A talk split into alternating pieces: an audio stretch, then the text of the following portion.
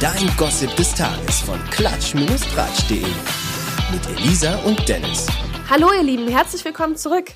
Gestern war ein ziemlich trauriger Abend für viele Fans der Lindenstraße. Ja, genau, da lief nämlich die allerletzte Folge nach knackigen 35 Jahren. Und ich muss ganz ehrlich aus eigener Erfahrung sprechen, in meinem Familien- und Freundeskreis waren super viele Leute extrem traurig. Beispielsweise meine Mom, die die Sendung seit der ersten Folge vor 35 Jahren, wie gesagt, schon geguckt hat.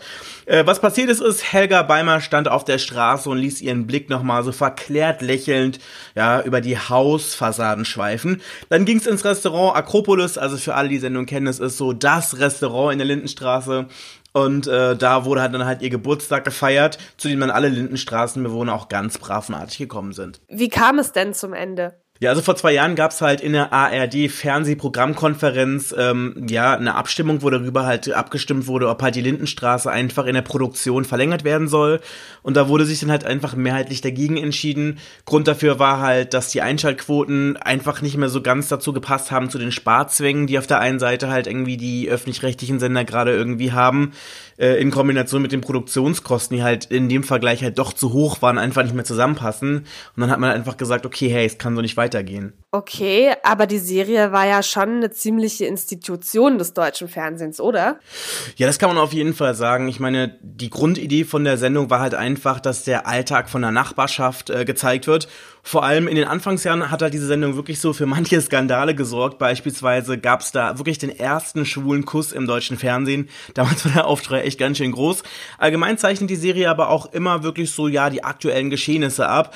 Die greift auch immer mal wieder so, ich sag jetzt mal, heiß diskutierte Themen auf, wie beispielsweise den Umgang mit Flüchtlingen oder halt auch Rechtsextremismus. Was in der letzten Schlussfolge jetzt auch ziemlich spannend war, war, da gab es halt Radionachrichten zu hören, in denen die zunehmende Ausbreitung vom Coronavirus ähm, ja, erwähnt wurde. Und es ist halt echt verrückt, wenn man sich halt einfach überlegt, dass die Dreharbeiten bereits kurz vor Weihnachten 2019 beendet waren. Da war das, glaube ich, für viele eigentlich noch gar nicht so ähm, ja offensichtlich, aber anscheinend für die Drehbuchautoren von der Lindenstraße schon. Ach Mensch, das ist schon schade. Auch wenn ich die Serie selbst nie so wirklich geschaut habe. Ich weiß, dass meine Oma sehr großer Fan davon war und du meintest ja eben auch, dass deine Mama und deine Tante große Fans waren. Das stimmt, da konnte man sonntags nie anrufen. ja, ganz schlimm, ne? Wenn die dann so ihre ihre festen Termine haben. Jetzt haben sie sonntags immer frei, so traurig das auch immer ist. Ah ja, apropos strittige Themen. Es gibt Neues von Xavier Naidu. Genau, von dem ist jetzt nämlich ein neues Video aufgetaucht. Äh, demnach soll er dem ehemaligen Journalisten Oliver Janich ein Interview gegeben haben und auch ja über seinen Rauswurf bei DSDS gesprochen haben. Das Ganze wurde unter anderem vom Branchenblatt DWDL publik gemacht. Demnach äh, soll der Journalist halt Clips per Telegram veröffentlicht haben und das ganze Interview, das soll man allerdings nur gegen Bezahlung irgendwie sehen, beziehungsweise soll halt gegen Bezahlung nur freigegeben werden. Irgendwie ähm, haben das aber trotzdem Ausschnitte daraus jetzt schon ins Netz geschafft. Aha, und was gibt's da so Neues vom Server? Naja, er wurde beispielsweise ja gefragt, warum er zu DSDS gegangen ist und da meinte er halt so, ja, dass er großes Interesse daran gehabt hätte, zu sehen, wie so eine große Show funktioniert. Außerdem wollte er sich halt auch die Reichweite von RTL äh, zunutze machen. Ja, weiter im Gespräch fallen dann so Aussagen, die so klingen, als ob Xavier so mit diesen kurzen rassistischen Clips, die im Netz aufgetaucht sind, halt wirklich so seinen Rauswurf provozieren wollte, um sein neues, unter Anführungszeichen, patriotisches Album zu promoten. In dem Clip, in dem man nur Xavier sieht, sagt er beispielsweise, Zitat, außerdem wusste ich, dass ich mit dem Album, was ich jetzt hier habe, auch ein Album habe, wo ich danach vielleicht nicht mehr die Chance bekomme, in so einer großen Show mitzumachen und deswegen habe ich die Chance wahrgenommen. Das heißt, ich habe mir die Reichweite von RTL zunutze gemacht. Ui, das ist ja schon ein starkes Stück. Und hat RTL da noch was zugesagt? Nee, die wollten dazu nichts mehr sagen. Die meinen, dass sie halt einfach schon alles gesagt haben, was es dazu halt zu sagen gibt. Aber äh, die Pro7 Sat1 Gruppe, die hat sich bei Twitter mit einem Statement gemeldet. Die meinten, wir versprechen, der Sänger mit dem Aluhut wird nie wieder mit seiner Musik in unseren Shows sein. Nie wieder. also auf jeden Fall doch ein ziemlich eindeutiges Statement. Xavier war ja bis 2012 auch Coach bei der Sat1 Show The Voice of Germany.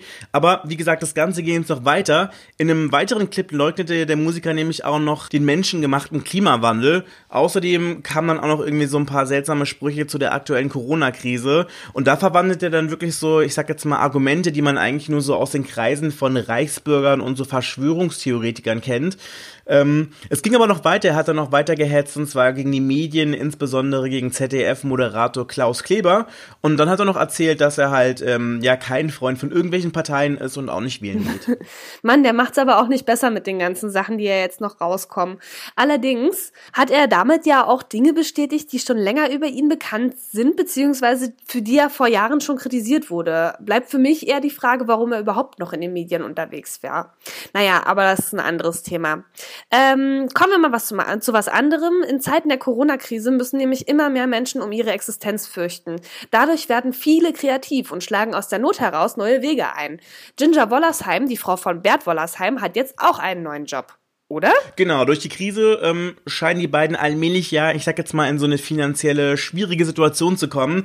Die haben, wie sie selbst sagen, extrem hohe Lebenshaltungskosten, aber halt auch nicht gespart und jetzt muss Ginger wieder als Webcam-Girl bei so einer Erotik-Website arbeiten.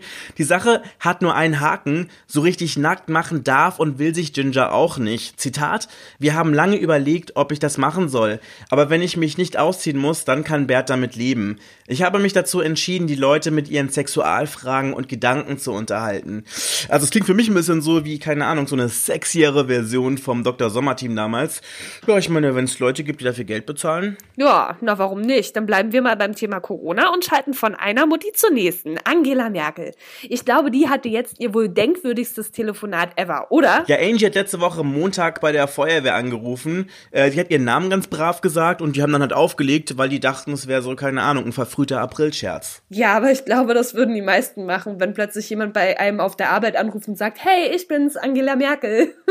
Ja klar, ich meine, der entsprechende Feuerwehrmann bei der Freiwilligen Feuerwehr in Bergen auf Rügen, äh, der dachte halt, dass da wieder irgendein so Radiosender so einen dämlichen Radio-Prank macht und meinte dann halt, dass sie keine Zeit für solche Späße hätten und hat dann halt aufgelegt. Ja, kurze Zeit später hat dann die Pressestelle vom Kanzleramt äh, bei der Feuerwoche nochmal angerufen und dann halt aufgeklärt, dass es halt wirklich kein, ich sag jetzt mal Scherzanruf war, sondern tatsächlich Angie, die sich mal zu Wort melden wollte. Und was wollte die Merkel? Angela Merkel wollte einfach nur mal sich erkundigen, wie es halt den Feuerwehrmann-Kameraden in ihrem heimischen Wahlkreis Stralsund-Rügen geht. Ähm, die hatte in einem Artikel gelesen, dass es halt gerade wirklich ganz schön hart ist und dass die Jungs halt wirklich an ihre Grenzen gehen und wirklich sich bis aufs Äußerste einsetzen, um halt einfach in dieser, ich sag jetzt mal, schwierigen Zeit der Bevölkerung ähm, bestmöglich zu helfen. Und da wollte sie halt einfach mal ja, ein paar ermutigende Worte einfach loslassen und ich glaube auch einfach mal die Mannschaft loben.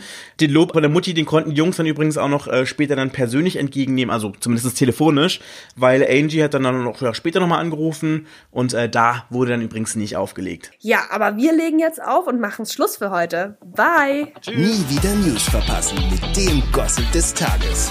Auch morgen wieder. Oder rund um die Uhr auf klatsch-tratsch.de.